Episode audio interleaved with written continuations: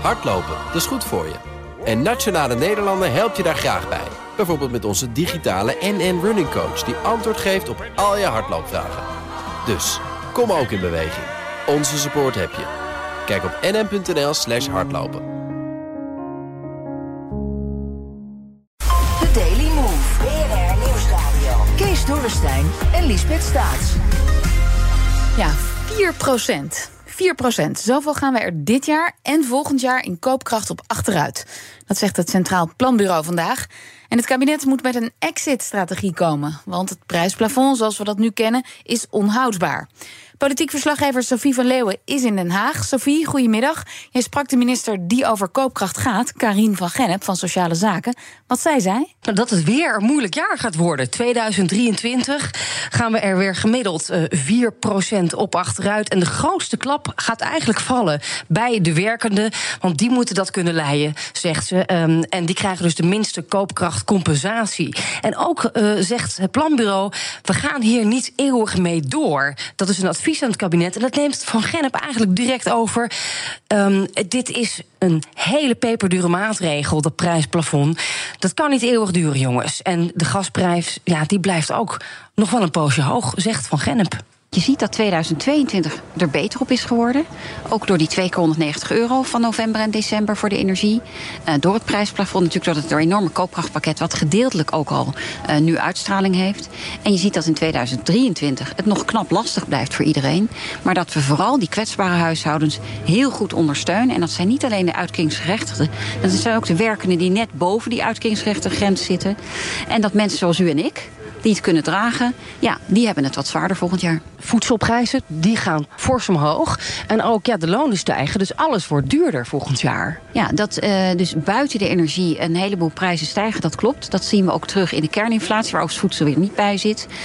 Dus je ziet gewoon dat het leven duurder wordt. Daarom hebben we ook dat koopkrachtpakket, zowel met structurele maatregelen... zodat mensen er langere termijn beter uitkomen, als incidentele maatregelen. En de lonen, de contractlonen stijgen volgend jaar tussen de 4% en 5%. Dat is goed nieuws voor mensen, want dat betekent dat ze op die manier hun boodschappen en hun huur kunnen blijven betalen. Het CPB zegt, het kabinet komt met een exit-strategie. Leuk hoor, zo'n prijsplafond komend jaar. Wat gaat u daarna eigenlijk doen? Ja. Nou, zo'n exit-strategie is heel erg belangrijk. Want je kunt natuurlijk niet jaar op jaar op jaar dit soort grote pakketten, dat begrijpt iedereen, blijven financieren. Maar waar je wel voor moet zorgen, is dat je naast de mensen blijft staan. Met name de kwetsbare mensen, die moeten ervan op aankunnen dat ze het hoofd boven water kunnen houden. En daarom is het heel belangrijk, en dat is een grote opgave voor begin volgend jaar... als je iets wilt doen volgend jaar, hoe doe je dat dan gerichter? Hoe doe je dat doelmatiger? Hoe doe je dat efficiënter? En dat is de grote opgave nu. En dat is niet makkelijk, maar daar gaan we wel naartoe. Geen automobilisten meer spekken? Nou, dat kan ook een doel hebben, hè, als je wilt dat mensen op hun werk kunnen komen.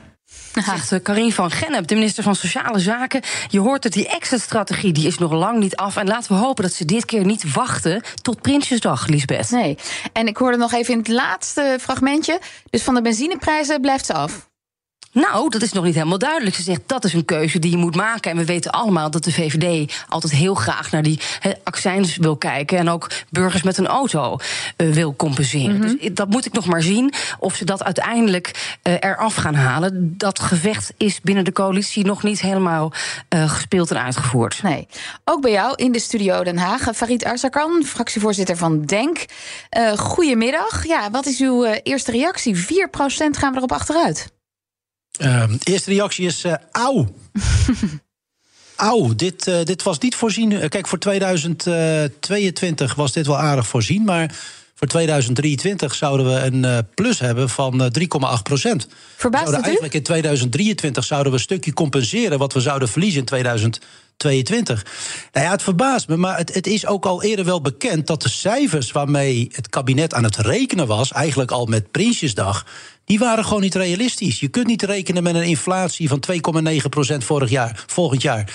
Dat wordt gewoon 7-8%. Dat kan gewoon niet anders. Alleen al op basis van het doorrollen van de ontwikkeling van de prijzen van nu. Dat kan al niet anders. Meneer Arzakan, dit is ook een correctie van de cijfers van het afgelopen jaar... die niet klopten. En nu hebben ze een gemiddelde gepakt voor volgend jaar. Dus komt het hoger uit, 4% gemiddeld voor 2 jaar. Dus het is ook een beetje een vertekend beeld. Denk ik, moet u er wel bij zeggen. Ja, nou ja, dat kan, maar ik, nou ja, Ik denk dat ze echt beter en sneller moeten rekenen met de cijfers waarvan mensen ook aangeven dat ze er zijn. Soms blijven ze echt te lang vasthouden. Dus ik ben het met je eens dat er wel een correctie is. Maar goed, dan kom ik toch terug op mijn eerste reactie. Hij doet wel gewoon heel veel pijn. Over 2 jaar gezien. En ik begrijp het wel. Aan de ene kant kun je niet zeggen, we kunnen niet iedereen compenseren. En zeker niet op deze manier. En aan de andere kant moeten we wel accepteren dat burgers er gewoon met hetzelfde inkomen, dezelfde uitkering, hetzelfde geld, gewoon veel minder boodschappen kunnen doen. Ja. En wat betekent dat voor uw achterban? Nou ja, daar zitten natuurlijk ook groepen mensen die het heel moeilijk hebben. Die zijn blij dat ze die €190 hebben gekregen. Die zijn blij dat dat prijsplafond, al is het ook alleen maar als bescherming komt. Maar dat doet echt heel veel goed bij de achterban. En ook natuurlijk de eerdere pakketten. Hè. In die zin moet je ook wel complimenten maken voor het kabinet. Ze natuurlijk al een pakket hebben uitgetrokken van 20 miljard, ook terecht.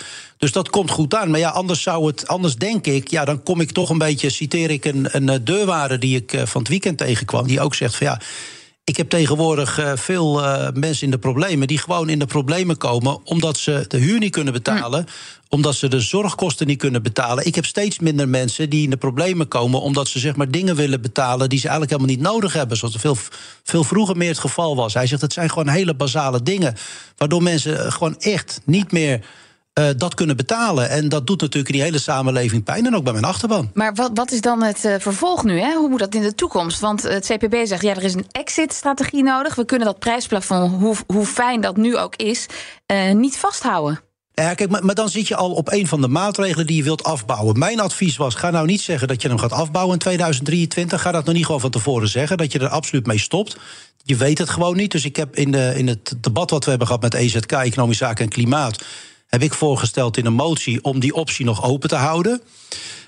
Maar je moet eigenlijk een paar stappen terug. Kijk, de vraag die ik een half jaar geleden stelde, minister van Financiën, is hoe kan het nou dat we in een land als Nederland op het moment dat mensen €200-300 per maand meer moeten betalen voor hun gas en licht, dat er dan 1,3 miljoen gezinnen in de problemen komen. Wat doen we dan verkeerd met z'n allen? Kijk, en dan is het dan heb je de mogelijkheid om elke keer met knippen en plakken, met allerlei maatregelen waar we niet op ingeregeld zijn, die in de uitvoering heel veel geld kosten, die je weer moet afbouwen. Ja, dat schiet dus niet op. Dus je moet dat langere termijn plaatje, het structurele plaatje, hoe zorg je ervoor dat mensen. Maar hoe ziet dat er dan verdienen uit, wat u betreft, dat lange termijn plaatje? Nou, daar is al een begin mee gemaakt met de stijging van de minimumlonen, 10%. Betekent dat moet lonen. Dus je kunt beter mensen geld geven. Dus dat betekent dat ook werken meer moet lonen. Dat betekent dat wat onder Rutte de afgelopen 10 jaar is gebeurd, waarbij we 10 jaar geleden betaalden we van elke euro die we verdienden, betaalden we 34 cent aan de overheid, in de een of andere vorm, en accijns en belastingen, weet ik veel. En nu is dat al 40 cent. Ja, maar meneer Arzakan, een van de redenen dat die inflatie hoog blijft, is omdat de lonen stijgen. Alles wordt duurder. Denk aan de kinderopvang bijvoorbeeld. Dus die loonprijsspiraal is ook een heel groot risico. Doemscenario. Dat is een doemscenario. Maar daar zie ik niet alleen, maar ook, we hadden vorige week een gesprek met de Nederlandse Bank. Daar zien de deskundigen totaal geen aanleiding voor. Echt niet op dit moment, de prijs-loonspiraal.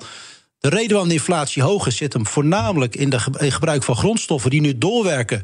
Eigenlijk in alle facetten. Iets waarvan de Nederlandse Bank overigens zei, wij zien dat er eigenlijk na een jaar wel uitlopen. Verkeerd gezien door Klaas Knot. Vind ik echt verkeerd gezien, ook in teleurgesteld. Maar hij waarschuwt ook, die lonen kunnen nu eenmalig omhoog, maar daarna moet je ermee stoppen. Dat is wat Klaas Knot zei vorige week in de Tweede Kamer. Nou ja, kijk, ik wil ook geen loonprijsspiraal, maar ik wil wel dat mensen een compensatie krijgen voor het feit dat ze gewoon veel minder kunnen kopen voor hetzelfde geld. En bovendien, kijk, wat ik ook zie en wat ik ook te horen krijg, is dat veel bedrijven het component personeelskosten al verdisconteerd hebben in hun prijzen, terwijl het personeel het niet gekregen heeft. Ja.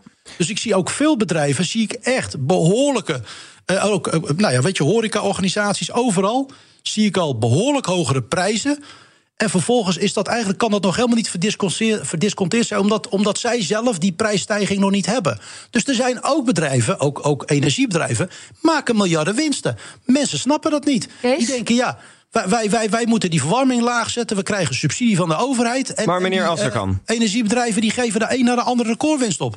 Op het moment dat wij telkens maar met steunpakket na steunpakket na steunpakket komen, loopt die rekening daarvan ook hoger op. Dat moet uiteindelijk ook door ons betaald worden, of in ieder geval de volgende generatie, waardoor we daar ook de koopkracht aan het weghalen zijn. Want uiteindelijk moet het toch betaald worden. Dus dat is toch geen oplossing? Nee, dus is mijn oplossing lange termijn kijken, niet korte termijn. Kijken hoe je werken meer kunt laten lonen. Dat betekent dat bedrijven, die houden wat minder marge. Dat gaat meer naar werknemers. En de overheid moet er ook voor zorgen dat die druk... het betalen van allerlei premies, sociale verzekering... niet 40% is, maar weer terug naar 35%. Dus de overheid moet iets minder overhouden. Maar bedrijven moeten ook iets meer doorgeven. Maar dan moeten we alsnog meer gaan betalen als de overheid minder overhoudt. Dan blijft de rekening die we nu aan het opbouwen zijn...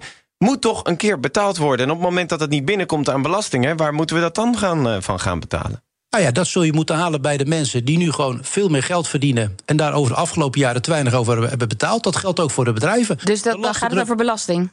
Dat betekent dat vermogen. Dat gaat over belasting, zeker. Belasting op vermogen. Dat betekent ook dat bedrijven die winst halen... mogen daar meer over betalen. Nogmaals, de ene naar de andere koorwinst... Terwijl mensen gewoon lopen te lijden in de kou. Ik vind dat gewoon onrechtvaardig. En Sophie, ik hoor... Ik stel even een vraag aan Sophie nog. Want Sophie, ik hoor ook de hele tijd bij monden van het kabinet... ja, werken moet lonen. Daar is bijna iedereen het over eens. Ja. Ja, dat is een interessante paradox. Want als je ook kijkt wie nu de rekening gaat betalen... het komende jaar van die inflatie, dan zijn dat de werkenden. Als je kijkt naar wie er onderuit gaat... dan zijn de inkomens van zo'n €40.000... die gaan naar min 6%. Dus dat is nog veel meer dan die 4% waar we het net over hadden. En de uitkeringsgerechtigden, dat zijn natuurlijk de zwakken van de samenleving... die hebben geen vet op de botten. Ja, die zitten zo rond het nulpunt. En dat is een politieke keuze. Mm-hmm. Als jij spaargeld hebt, of misschien een redelijke baan... dan moet jij het maar doen met die hogere energierekening... of die hogere voedselprijzen die we nog voorlopig gaan zien in Nederland. Donkere wolken boven Nederland. Dank jullie wel voor nu. Farid Arzakan, fractievoorzitter van Denk... en Sophie van Leeuwen, onze politiek verslaggever. Business Booster. Hey ondernemer, KPN heeft nu Business Boosters. Deals die jouw bedrijf echt vooruit helpen. Zoals nu, zakelijk tv en internet, inclusief narrowcasting... de eerste 9 maanden voor maar €30 per maand. Beleef het EK samen met je klanten in de hoogste kwaliteit. Kijk op kpn.com/businessbooster. Business Booster.